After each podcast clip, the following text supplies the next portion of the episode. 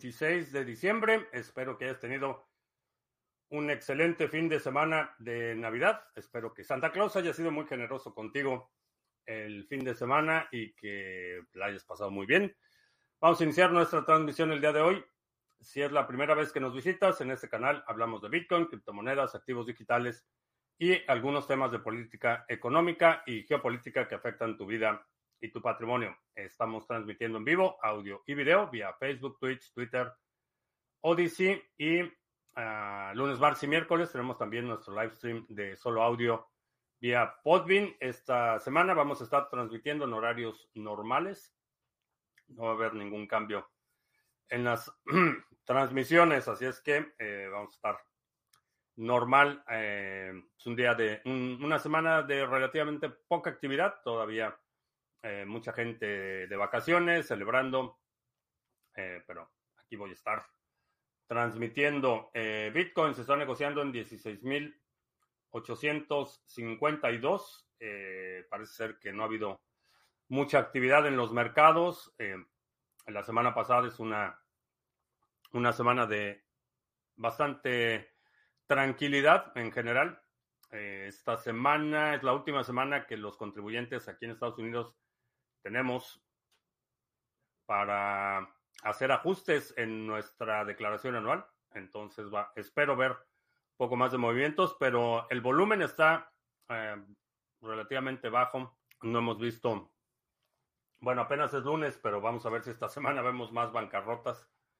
Eh, vamos a ver qué nos depara. Uh, vamos a ver si estamos ya en Odyssey. Sí, dice que ya estamos en Odyssey. Y Podbean sí estamos transmitiendo. Wiskeborg, ¿qué tal? Buenas, buena cena de Navidad. Sí, la verdad es que quedó bastante bien la cena de Navidad. Eh, Sandro Ortega en California, ¿qué tal? Astrea, buenas tardes. Excousen, buenas tardes, feliz Navidad, igualmente. Uh, CryptoPunky en Barcelona, buenas noches en Barcelona. Y sí, me dice que hay, hay alguien viéndonos en Odyssey. No, no veo comentarios. Martín 01 024, buenas. Chris Vilches, ¿qué tal? Buenas tardes. Eh, Statics, felices Pascuas. Anticipado. Por adelantado, felices Pascuas. H. Puente, ¿qué tal? Y Manuel Alcolado nos está escuchando en Podbean. Saludos. ¿Algún token de inteligencia artificial que te llame la atención? Mm, realmente no, no, he identificado ningún proyecto. Eh, creo que no estoy seguro que necesites, digo, fuera, fuera de emitir un token para levantar el financiamiento operativo y lanzar un proyecto de inteligencia artificial un modelo en el que combines eh, la inteligencia artificial para darle utilidad a un token, no estoy muy seguro. No he visto nada que realmente me, me llame la atención. Si tienes alguna sugerencia, eh, porque la pregunta es muy específica, si tienes alguna idea o has visto algo que te interesa, deja un comentario. NIM solo utiliza una dirección de wallet. Eh, sí, puede la Comisión de Valores declarar que Cardano es un security o un valor bursátil. ¿Qué consecuencias traería esto para los tenedores de ADA? Para los tenedores de ADA, la clasificación como valor bursátil eh, lo que conlleva es que necesitas regular la, el comercio necesitas para comprar o vender, los exchanges tendrían que estar registrados ante la Comisión de Valores para poder ofrecer este tipo de instrumentos. Son mercados regulados, eh, se necesitaría un registro. Sin embargo, no creo que pasara la prueba. Y cómo funciona esta situación es que la Comisión de Valores determina que algo es un valor bursátil, inicia una demanda y la empresa en cuestión responde a la demanda de la Comisión de Valores. La Comisión de Valores tiene que demostrar la razón por la que es un security. No es algo que pueda hacer eh, de forma unilateral. Eh, generalmente hay un juicio de por medio. La primera pregunta es a quién va a demandar. Esa sería la primera pregunta. el lanzamiento de ADA fue un activo, eh, un instrumento financiero regulado. Eh, se lanzó inicialmente, la venta inicial se hizo en los mercados asiáticos. No hubo oferta a inversionistas en Estados Unidos. Honestamente veo muy remota la posibilidad de que esto suceda. Las consecuencias sería que no podrías vender ADA y cualquier transacción que involucrara ADA tendría que estar regulada, tendría que ser mediante un broker registrado y autorizado por la Comisión de Valores. La posibilidad es bastante, bastante remota y más aún con el alto grado de eh, descentralización que ha alcanzado eh, Cardano. La pregunta sería, ¿quién demandas? Esa sería la primera. Eh, demandas a la fundación, demandas a IOHK, a los dos, demandas a los operadores de pools.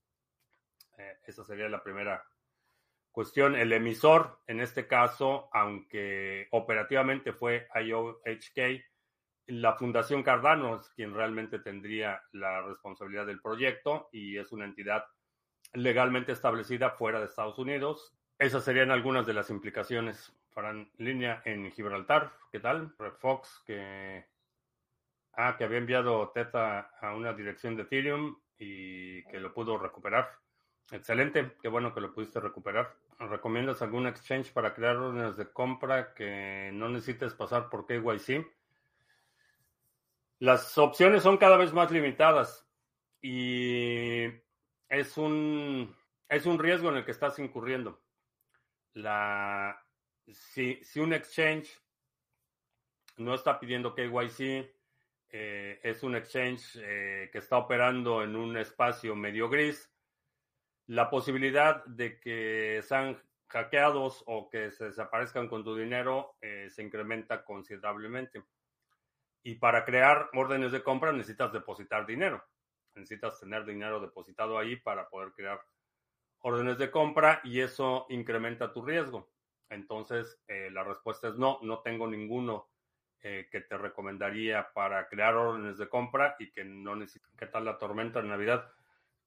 realmente la Navidad estuvo bastante tranquila. La tormenta fue un día antes. Eh, ahorita todavía hay hielo y hay algunas partes congeladas, eh, pero, pero ya está bastante subiendo la temperatura. ¿Cómo estará el mercado mañana? Eh, no sé cómo va a estar mañana. El precio de Bitcoin, hice el análisis durante el pre-show en YouTube. creo que se va a seguir moviendo lateralmente. Pero, ¿cómo va a estar el mercado mañana? Boquerón, buenas noches en Málaga. Saludos, Quiquiño 22. Habrá sesión extendida hoy. No va a haber sesión extendida hoy. Eh, estoy trabajando a marchas forzadas para terminar el backend para el grupo 2023. Eh, espero Tenía la intención de anunciarlo hoy, pero todavía tengo allí algunas cosas en el backend que necesito probar. Proceso sea terzo y probablemente hoy en el transcurso de la madrugada ya esté listo. ¿Crees que vale la pena vender algunos hadas para comprar NIM? No lo sé. Eh, depende de cuánto hada tengas, depende de qué, eh, si está produciendo ese hada, eh, depende de tu exposición, qué tanto en eh, proporción al resto de tu portafolio que tanto es eh, componeada. Creo que es buena idea tener NIM y tenerlo produciendo en este momento que está dando el retorno más alto. Estos retornos altos eventualmente eh, se irán estabilizando, irán decreciendo. Entonces creo que es una ventana de oportunidad para aprovecharla, aprovechar los retornos pero no te puedo decir si vender ADA para comprar NIM. Y si quieres comprar NIM, NIM Swap, creo, a checar antes de, antes de decirlo, no está. Bueno, estamos terminando la parte de aceptar Bitcoin como pago en NIMSwap. Eh, creo que ya está en la fase final de pruebas, así es que si está listo en la semana, ya lo iré platicando, pero aquí está NIMSwap, aquí puedes comprar NIM con NIM RC20, hacer el swap directo a NIM nativo. Puedes comprar NIM nativo con USDT o puedes vender NIM nativo por USDT. Y me parece que la opción de Bitcoin ya está en la fase final de pruebas. ¿Crees que en un futuro es posible que los servicios de tarjetas de crédito ofrezcan compra-venta de criptomonedas de forma viable? No lo creo porque son fundamentalmente opuestos. Eh, la tarjeta de crédito se ha construido en un entorno de vigilancia financiera. Contrario a lo que mucha gente asume cuando pasas tu tarjeta en un establecimiento, hay un montón de gente que participa en el proceso. No es, no es tu banco el que sabe de esa transacción. Es tu banco, es el banco del establecimiento, es el, establecimiento. En la mayoría de los casos hay dos o tres intermediarios en esa transacción. Quien da el servicio del el aparato en sí, de la, de la máquina que procesa la transacción. Hay servicios de terceros que tienen acceso a esa transacción. Entonces, cada vez que pasas esa, esa tarjeta, mucha gente participa en esa transacción, tiene un porcentaje de la transacción y tiene los datos de la transacción. Entonces, honestamente no veo un escenario en el que puedas combinar un modelo que fue diseñado para extraer la mayor cantidad de información posible de la transacción con un modelo en el que requieres un o, desearías tener un alto grado de anonimidad. Eh, no veo ese escenario. Para acceder a la red de Visa Mastercard, eh, vas a requerir que sea una empresa o una entidad parte del sector bancario, que cumplan con las normas antilavado de dinero, KYC, etcétera. Y eso implica que necesitas eh, colectar toda la información que demandan los operadores de tarjeta de crédito. Entonces, no veo que sea un escenario en el que puedan coexistir en términos que me parezca razonable. Primero. Eh, segundo, la tecnología de la tarjeta de crédito es una tecnología obsoleta. Es una tecnología que tiene más de 50 años, la idea de la tarjeta de crédito. Y el propósito de la tarjeta eh, eh, era precisamente tener un instrumento que el consumidor pudiera presentar al momento de hacer la compra. Eso ya no es necesario. Eh, ya tenemos medios de pago como Apple Pay, algunos otros proveedores que te permiten hacer transacciones de máquina a máquina, dispositivo a dispositivo, sin que exista la necesidad de la tarjeta física muchísimas transacciones y diría, no sé en términos porcentuales qué volumen sea, pero eh, piensa de todos los pagos que haces con tarjeta, cuántos requieren realmente la tarjeta física. Si estás comprando algo en Internet, o si estás pagando tu factura de luz, o si estás pagando muchísimos servicios, la tarjeta física ni siquiera es necesaria. Tienes un código y ese código lo pones en la página y esa página procesa el pago. Entonces, me parece un, dos, dos eh, propósitos irreconciliables. Uno es la vigilancia y la extracción de la mayor cantidad de información posible y la otra es un escenario en el que operas proporcionando la información mínima necesaria para que la transacción se lleve a cabo. El nuevo récord del short max visto, el invierno de Bitcoin, sí, Sí, ese va bastante bien. Si cambio USD por USDT en Binance y me voy a NIMSwap para comprar NIM nativo, ¿qué consideraciones debería tener? Eh, ninguna. Digo, fuera de las prácticas normales de seguridad y precaución, que verifiques dos veces las transacciones, etcétera. Eh, mueve, no, no mandes directamente de Binance a NIMSwap porque hay un delay y a veces eh, hemos visto dos, dos situaciones con transacciones de exchanges. La primera, es que el monto que se recibe no es el mismo monto que eh, se inició en la transacción. Eh, los exchanges descuentan comisiones y cosas extras, entonces cuando haces el swap, el swap no reconoce, no puede verificar porque los montos no coinciden. Ese es uno de los problemas que hemos visto. Y el otro es el problema de tiempo. Particularmente Binance tiende a retrasar muchísimos retiros. Entonces a veces te dice que te esperes una hora y a veces te, te, dice que te esperes 12 horas para procesar tu retiro. Entonces, no inicies el swap en NIMSwap hasta que lo tengas en una cartera tuya. Esa sería la, la, única precaución. Celulares pueden, y en muchos lugares de Asia ya reemplazan las carteras físicas de toda la vida. Sí. Sí, la verdad es que eh, Diego, ponte a pensar, y, esto por supuesto que va, va, a variar enormemente dependiendo de dónde estés.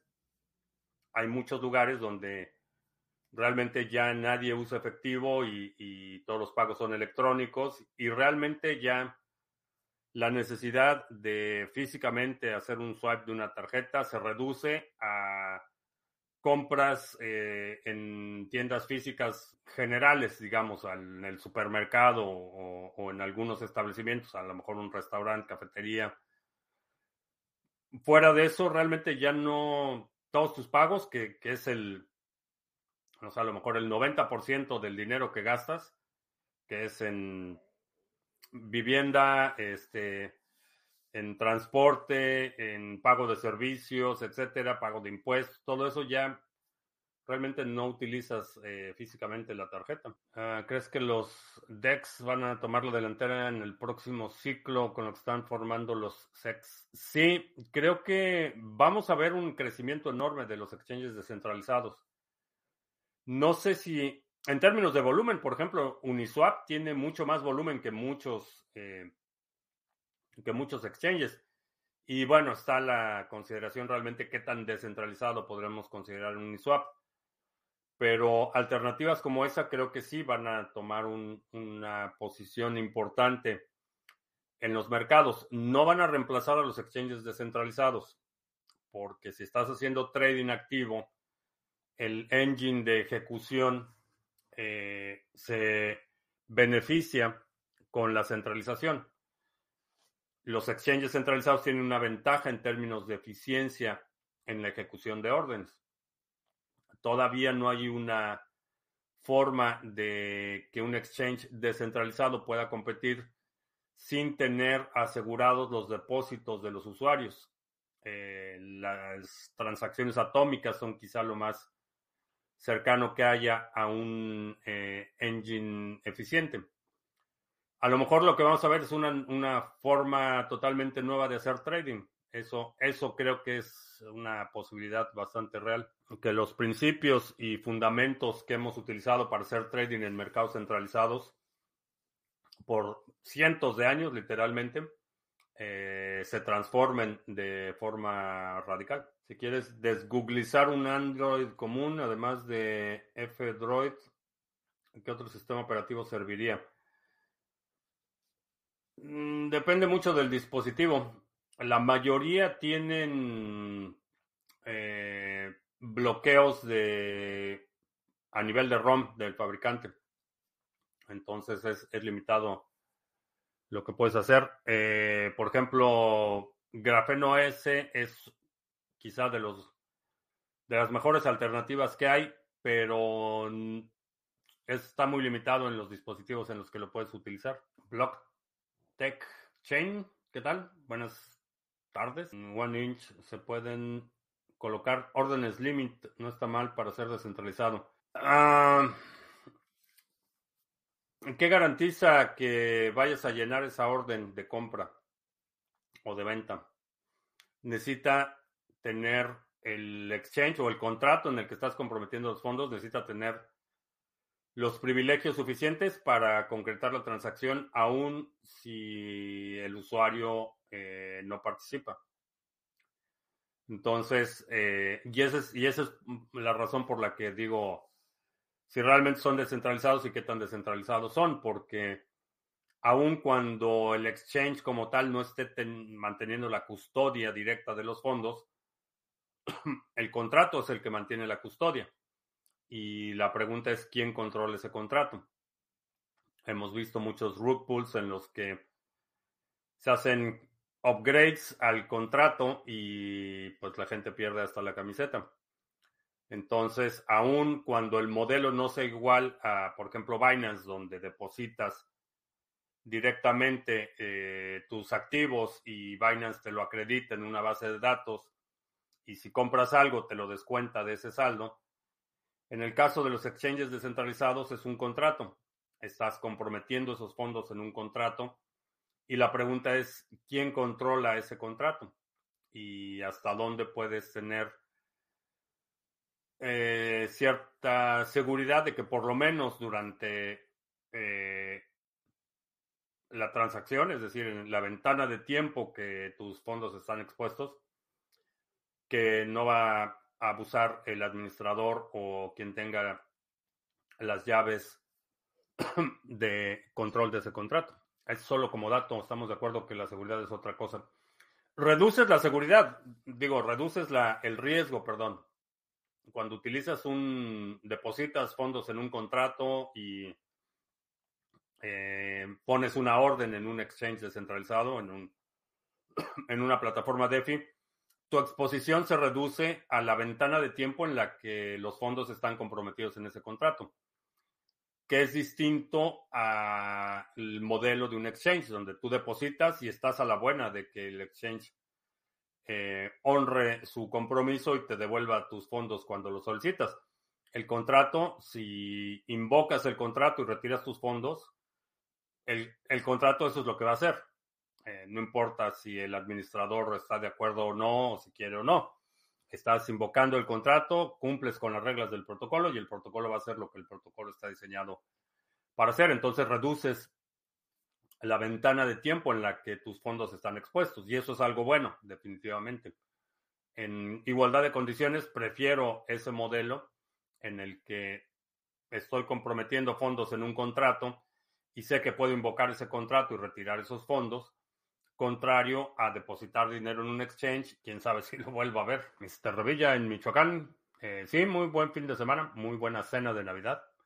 Bueno, cena ayer, porque aquí se celebra la Navidad el día de Navidad, no la Nochebuena. En muchos países de eh, habla hispana se celebra la Nochebuena, es la cena, el evento principal, y el día de Navidad, pues es ya el recalentado. Aquí en la víspera realmente no, no se celebra, se celebra el día de Navidad. Como dato misceláneo, en Europa están proponiendo volver a sacarle las baterías a los celulares. Sería mucho mejor que al menos no te vigilen mientras duermes. Creo que sí, eh, definitivamente esto está vinculado con el derecho a reparar. Eh, cuando tú compras un dispositivo, tienes eh, ciertos derechos de propiedad que creo que muchas empresas están abusando su postura dominante en el mercado y la dependencia de los usuarios o la necesidad de los usuarios de usar la tecnología. Pero definitivamente, si yo le estoy pagando a una empresa por un dispositivo, quiero tener la prerrogativa de poder repararlo o de poder hacer lo que quiera con él, porque estoy comprando el dispositivo. El software es otra historia, pero los fierros, creo que es un abuso el que tenga que ir a alguien especializado o que simplemente no se pueda reparar. En el tema de las baterías eh, está una bolsa de Faraday que puedes, donde puedes depositar tu dispositivo en la noche para que no te espien. Los flash loans en DeFi realmente son usados o populares. Sí, son una actividad de nicho.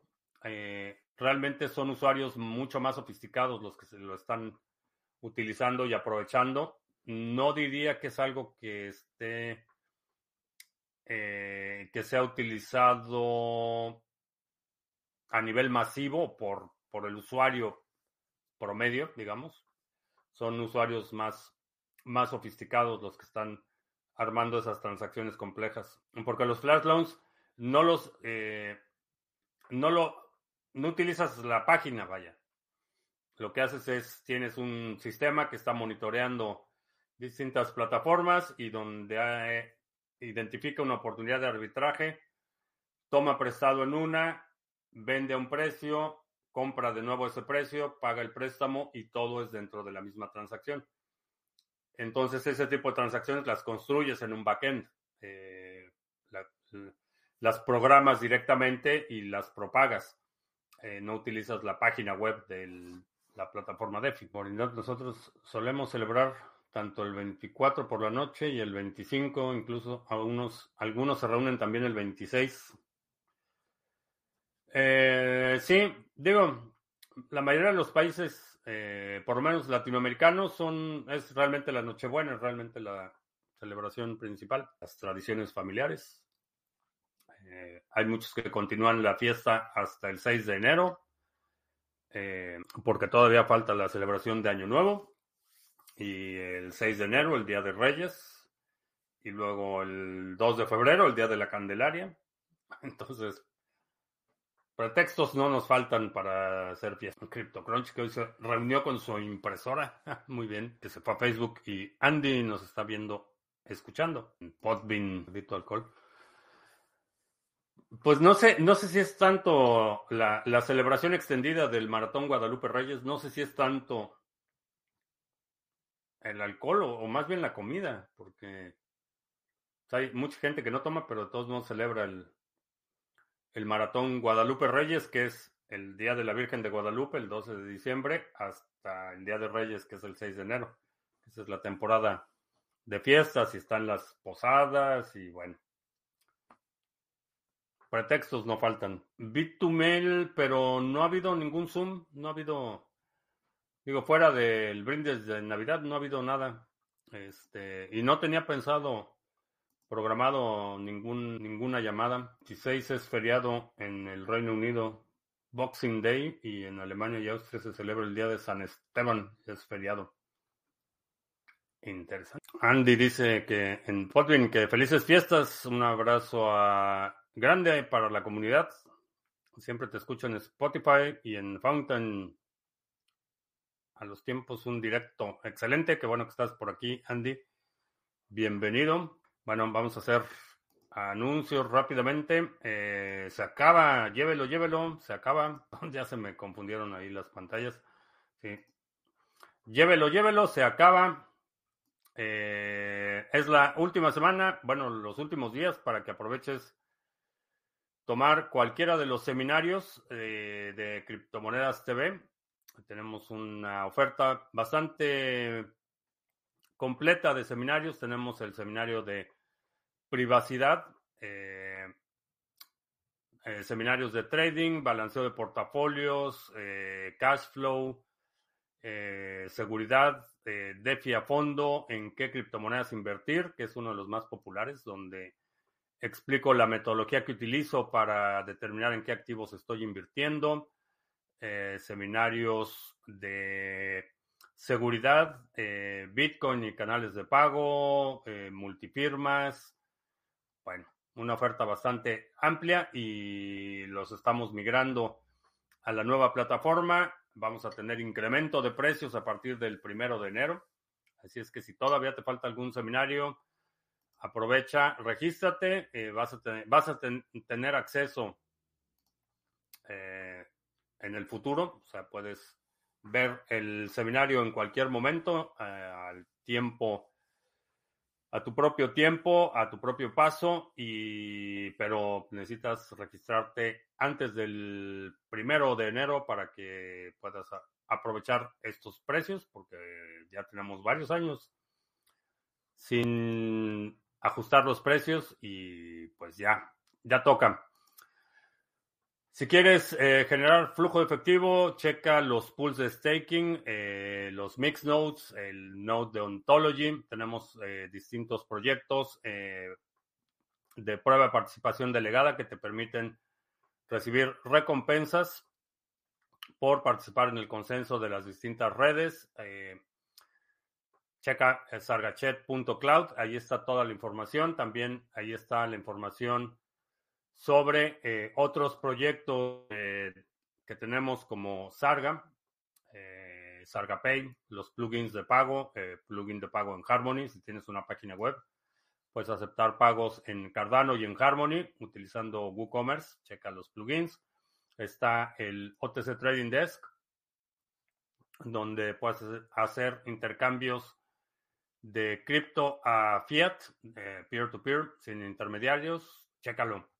Y hablando de intercambios, te recuerdo Uniswap, si quieres comprar o vender eh, NIM nativo, checa Uniswap. Uniswap, no. NIM Swap, no Uniswap. NIMSwap.com. Ahí puedes hacer tus intercambios de NIM RC20 por NIM nativo, USDT por NIM nativo, o puedes vender tu NIM nativo por USDT.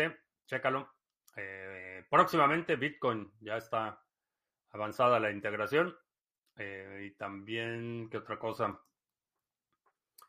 Ah, también si quieres hacer intercambios eh, de cripto a cripto sin KYC, checa exchange.criptomonedastv.com. Allí lo puedes hacer sin límites y sin necesidad de KYC. Y para los delegadores de Sarga, tenemos buenas noticias. Estamos por cerrar el Epoch en una hora más. Tenemos ya 19 bloques firmados. Habían estado bastante flojos los últimos Epochs, pero parece que ya nos estamos recuperando. Este va a ser un Epoch bastante mejor que los últimos tres. Así es que muchas gracias a quienes están delegando en los pools Sarga. Eh, va bastante bien y tenemos muchos planes para el próximo año. Va a ser un muy buen año. Ya toca plantearse los ejercicios de entrenamiento para bajar la panza. Según mi opinión, ¿qué altcoins sobrevivirán una nueva época alcista? Yo creo que solo está segura BNB siempre y cuando Binance no le pase nada. Ese es uno de los problemas de BNB, que depende 100% de Binance. Y ahorita que pues básicamente desapareció su principal competidor FTX, muchos ojos están puestos en Binance y están saliendo cosas extremadamente raras. Eh, muchos movimientos de literalmente cientos de millones de dólares eh, de swaps que está haciendo Justin Sun, parte de la mafia china. Eh, movimientos sospechosos, carteras que tienen fondos que no hay una transacción de origen. No hay registro de exactamente cómo es que llegaron a existir esos fondos en BNB. Eh, cosas muy sospechosas. ¿Cuáles van a sobrevivir? No lo sé. Eh, creo que he armado mi portafolio de tal forma que no necesito que todas se vayan a la luna. Con que un par se vayan a la luna, el portafolio está más que justificado. Esa ha sido la filosofía, esa ha sido una de las premisas que he utilizado en la combinación de activos que estoy eh, eh, armando. Eh, tengo una metodología, tengo una serie de criterios que utilizo para determinar en qué activos voy a invertir, pero no tengo forma de saber cuáles van a sobrevivir, cuáles van a irse a las nubes o cuáles se van a colapsar. Eh, creo que tengo una exposición lo suficientemente amplia como para que con que un par de proyectos despeguen ya no tengo mucho de qué preocuparme.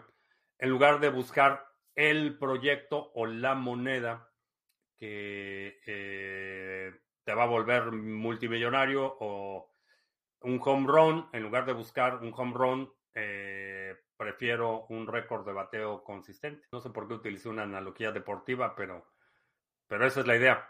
En lugar, en lugar de buscar eh, un hit, desempeño consistente sobre Presearch, que al acumular eh, mil Presearch te permite retirar. ¿Sabes si no tendría KYC o hay alguna limitación? No sé, nunca he utilizado Research, lo he, escuchado mucho de ellos, pero no sé si tengan KYC al retirar, no tengo idea.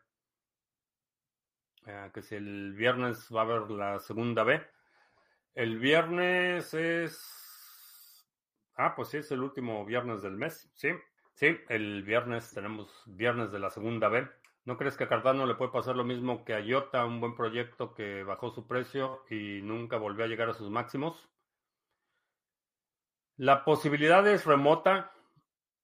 Em, no la descartaría al 100%. Puede suceder, sí, sí, puede suceder. Pero creo que en términos de fundamentales, en términos de el ecosistema que ha desarrollado Cardano es mucho más robusto. Tiene un mayor nivel de resistencia y creo que eso va a soportar eh, la demanda. ¿Qué le pasa a Engine que hace tiempo que no lo veo subir? No he seguido el precio de Engine, no, no he checado en qué van. En un mercado bajista como lo que vimos este año, ¿por qué no se redujo el número de criptomonedas? Pensé que sería una depuración en las monedas, de las monedas basura. A diferencia de una compañía, mantener una criptomoneda operando no requiere demasiado, demasiada infraestructura. Si estuviéramos hablando de una startup, por ejemplo, donde tienes que pagar oficinas, personal, etcétera, tienes un gasto recurrente que se va acumulando y que si no se recupera rápido llega un punto en el que ya no lo puedes sostener. Para mantener una, una moneda viva, realmente no necesitas gran cosa y particularmente si es un token RC20 una, o, un token que corre en la red de, de Binance o en la de Tron, realmente no necesitas nada para mantenerla viva. Eh, cada vez que hay un nuevo bloque, puedes transferir ese token, no necesitas infraestructura propia. Dependes un poco de la liquidez de los exchanges, pero fuera de eso, en términos reales, la, moneda no, no, desaparece, vaya, como desaparecen las empresas. Entonces, por eso la depuración no se ve igual. Sin embargo, eh, hay muchas que ya realmente no están listadas en ningún exchange, no hay forma de intercambiarlas por, no tienen rampas de entrada, no tienen actividad de desarrollo, entonces son más, más como zombies, son están en un estado de latencia permanente.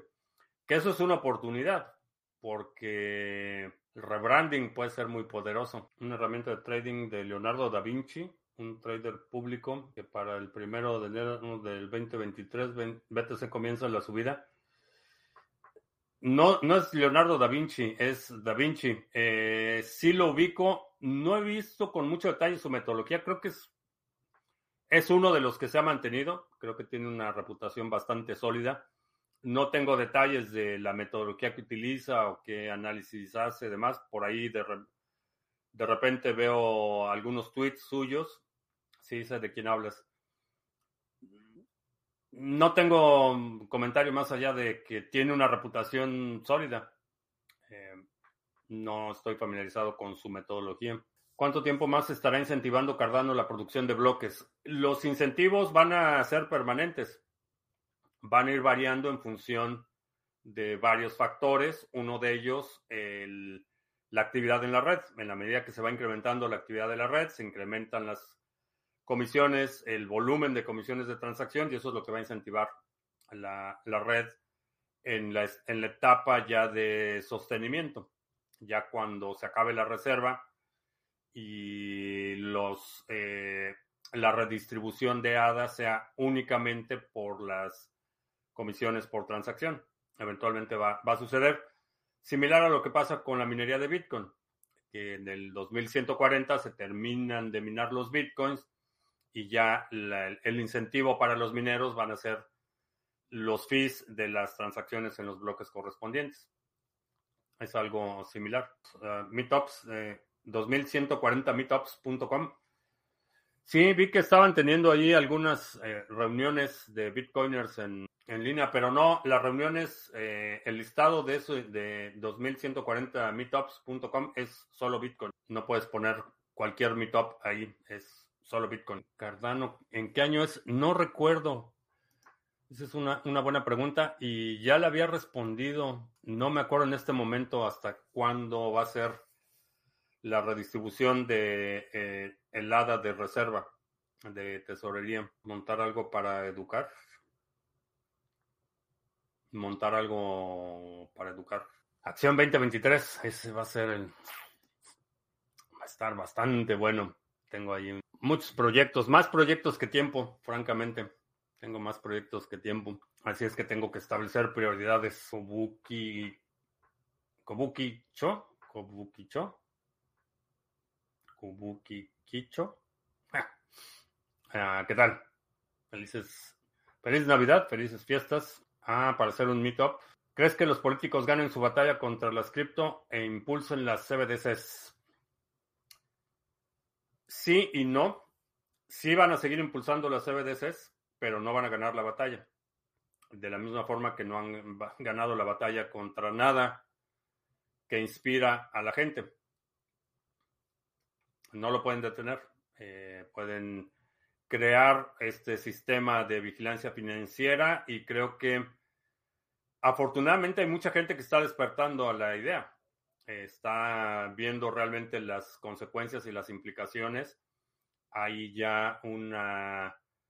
Se está conformando, por lo menos aquí en el Congreso en Estados Unidos, se está conformando un frente bastante interesante porque no es eh, únicamente, no es un frente partidista, es un frente bastante plural que está tomando acciones concretas para detener la iniciativa de, por lo menos, el, la Reserva Federal, el token o la corruptomoneda, el dólar de la Reserva Federal. Y creo que eso va a servir para que mucha gente empiece a abrir los ojos a lo que está pasando. Creo que es bueno. La comunidad europea, honestamente, a veces pienso que ya está, ya, ya pasó el punto del no retorno. Eh, creo que el, el grado de, no sé si llamarle docilidad, pero el, el grado de apatía que veo es mucha de la población frente a los abusos y atropellos de la burocracia del Parlamento Europeo y las burocracias locales de cada país, el nivel de apatía y, y la indiferencia que veo en, como ambiente. Por supuesto, hay focos de resistencia, hay focos, hay grupos específicos que están haciendo pero en general la población la veo como que muy indiferente. Uh, no sé si es porque hay, llegaron al punto ya de resignación o, o no, no, no, estoy, no tengo muy claro por qué percibo esta o tengo esta impresión de lo que está pasando en Europa. Pero en muchos países vamos a ver resistencia fuerte a esta idea de las corruptomonedas eh, soberanas y la resistencia civil. Creo que esa va a ser crucial. Eh, solo se requiere un sector de la población que se rehúse a aceptarlo como pago, en negocios que se rehúsen a utilizarlo y empieza a cuartearse. No les va a quedar más que utilizar la violencia y hay que resistirlo con toda energía.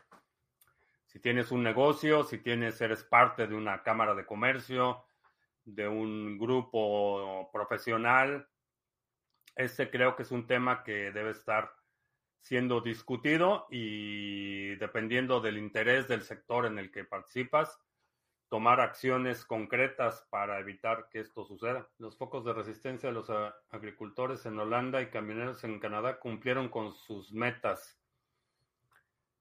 sí cumplieron por dos razones. Primero, porque exhibieron al gobierno de Canadá. Creo que eso es, y están exhibiendo al gobierno de Holanda. Creo que eso es lo más, lo más valioso que han aportado estos dos movimientos, que están exhibiendo el autoritarismo y el desenfreno, los delirios eh, dictatoriales de países que considerábamos democracias funcionales. Eh, si eso pasó en... Y esa es, y esa es la reacción de, de muchísima gente en muchos países. Si eso pasó en Holanda, si eso está pasando en Canadá, eh, imagínate lo que puede pasar en un país bananero. Roger Ver y el fantoche, fantoche Nakamoto. Roger Ver creo que está lanzando un proyecto de un ICO para, para pagar sus deudas. Eh, creo que estaba leyendo el otro día que sacó ahí un, un token RC20. Ah, sí. A ver. Para, para disfrute de la comunidad. Roger Ver está sacando su, token RC20 y su exchange descentralizado basado en Ethereum. Si vas a la página de bitcoin.com, aquí a la página de bitcoin.com, aquí donde dice Verse, Verse Dex, ya tiene ahí su, su token de Ethereum, está haciendo un ICO, aparentemente para pagar sus deudas porque está endeudado hasta la coronilla, pero ya sacó ahí su, su DEX y está sacando ahí sus proyectos, su Smart BCH, que supongo que es una copia de la Smart Chain de Binance. Así es que ya se, ahí está, el, el que era el, el Bitcoin Jesus. ahí está sacando su, su DEX. Ese era el, el principal promotor de Bitcoin y quien perdió la guerra de escalación con su Bcash. Ahora ya es este, Ethereum, este, como cayó de gracia.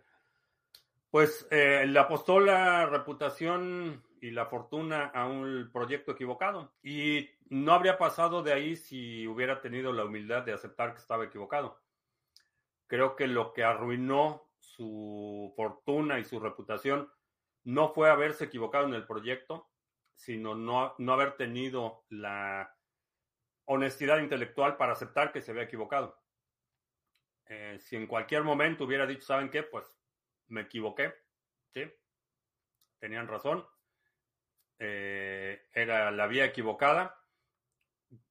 Creo que hubiera sido recibido con los brazos abiertos por la comunidad de Bitcoiners si hubiera no hubiera pasado lo que lo que está pasando.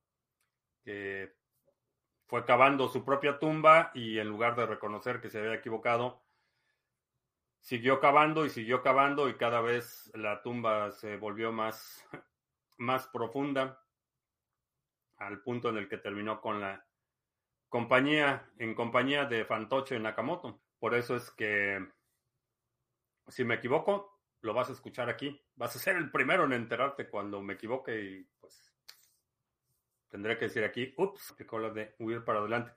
Siguió cavando el hoyo en lugar de, en lugar de haber reconocido y, honestamente lo creo. Y mucha gente lo dijo, que nunca se disculpó y esa fue parte del, de, de la animosidad que creció entre la comunidad de bitcoiners, que a pesar de haber sido exhibido en múltiples ocasiones y haber eh, ante la contundencia del resultado y la evidencia de que estaba equivocado, nunca lo quiso reconocer. Y, fue ese, ese ego el que lo hizo terminar siendo Ethereum ahora, que tomaron mucha influencia en los inicios de Bitcoin. ¿Quién consideras que es un referente importante? Adam Back, el CEO de Blockstream, creo que es uno de los pilares importantes. Eh, voy a tu casa. Eh, no, no vengas a mi casa. Por lo menos no sin anunciarte. Pero si vas a tu casa, pues excelente. Includes Shadow, pasé a saludar, no más. Feliz año nuevo. Igualmente, muy feliz año. Eh, yo voy a estar aquí toda esta semana en los horarios normales de transmisión y el viernes es el último viernes del mes, último viernes del año. Vamos a tener nuestra sesión de la segunda vez el viernes. También les voy a platicar ahí unos planecitos que tengo en ese, en ese frente. Y una noticia de demandas en Francia a Binance. Ah, pues vamos a ver, vamos a ver sobre qué son esas demandas Bien, pues eh, te recuerdo que estamos en vivo lunes, miércoles y viernes, 2 de la tarde, martes, jueves, 7 de la noche. Si no te has suscrito al canal, suscríbete, dale like, share, todo eso. Eh, estamos publicando ya de forma regular criptominutos y shorts. Si hay algún segmento que quieras ver en un formato separado, que crees que valga la pena destacarlo, eh, deja un comentario aquí abajo con la marca de tiempo. Y te recuerdo que estoy transmitiendo 15 minutos antes de la transmisión normal. Estoy en YouTube. Si quieres acompañarme allá, hago un análisis del precio de Bitcoin, análisis técnico, vemos las gráficas y estamos ahí compartiendo con la comunidad de YouTube unos minutos antes de la transmisión normal. Y creo que ya. Por mi parte es todo. Gracias. Ya hasta la próxima.